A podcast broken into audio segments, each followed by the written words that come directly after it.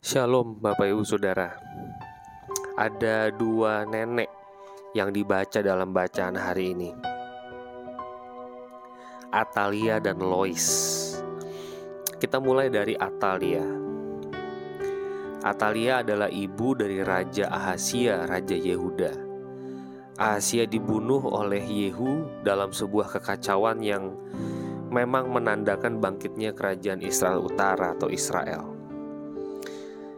Apa yang dilakukan Atalia?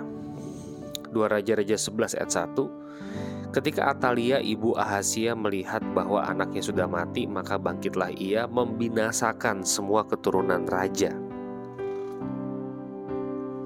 Dia memerintahkan prajurit untuk membunuh anak-anak Ahasia Yoseba, tantenya Yoas, saudaranya Ahasia, menyelamatkan Yoas dari pembunuhan Atalia. Atalia dengan demikian mengamankan kekuasaan bagi dirinya sendiri. Beberapa tahun kemudian ketika Yoas berusia tujuh tahun, Yoyada memperlihatkan anak itu di hadapan pasukan militer yang royal kepadanya untuk menjaga garis keturunan Daud yang sejati yang sah seharusnya menjadi raja. Saudara perhatikan ayat 12 sampai 14. Sesudah itu Yoyada membawa anak raja itu keluar mengenakan jejamang kepadanya dan memberikan hukum Allah kepadanya. Mereka menobatkan dia menjadi raja serta mengurapinya dan sambil bertepuk tangan berserulah mereka, "Hiduplah raja!" Ketika Atalia mendengar suara bentara-bentara penunggu dan rakyat, pergilah ia menghadapkan rakyat itu ke dalam rumah Tuhan. Lalu dilihatnyalah raja berdiri dekat tiang menurut kebiasaan, sedang para pemimpin dengan para pemegang nafiri ada dekat raja. Dan seluruh rakyat negeri bersukaria sambil meniup nafiri. Maka Atalia mengoyakkan pakaiannya sambil berseru, "Hianat, hianat!" Aneh sekali, perempuan-perempuan eh, perempuan maksudnya nenek-nenek yang membunuh anak bahkan cucu berteriak kepada pewaris tata sejati hianat. Siapa yang berkhianat? Saudara mari bandingkan dengan nenek yang kedua di 2 Timotius 1 ayat 5. Sebab aku teringat akan imanmu yang tulus ikhlas yaitu iman yang pertama-tama hidup di dalam nenekmu Lois dan di dalam ibumu Yunike dan yang aku yakin hidup juga di dalam dirimu. Iman yang tulus ikhlas. Iman dari Lois, nenek-nenek, diturunkan ke Yunike, mama-mama, dan kemudian kepada Timotius, anaknya.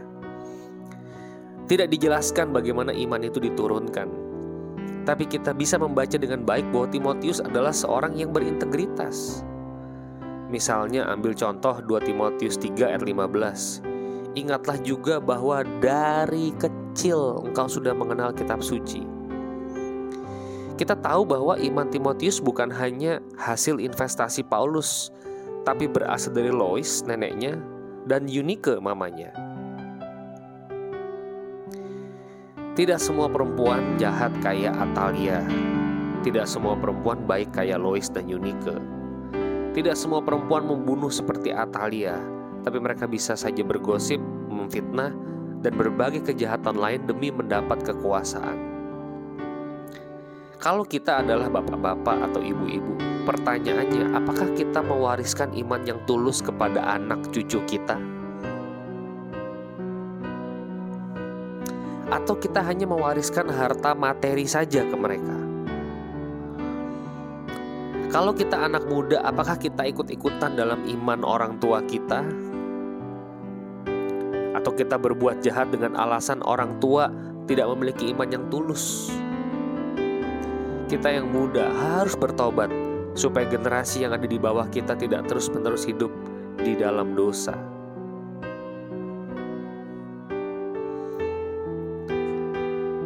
Kami bersyukur Tuhan boleh membaca kisah Atalia dan Lois Yunike.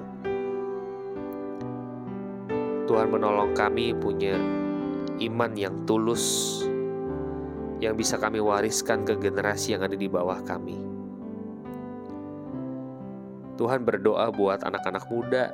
Kalau ada di antara mereka yang orang tuanya nggak punya iman yang tulus.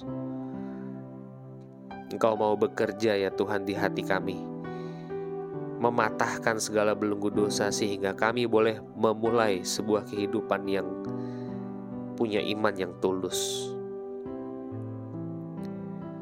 Di dalam nama Tuhan Yesus Kristus kami berdoa. Amin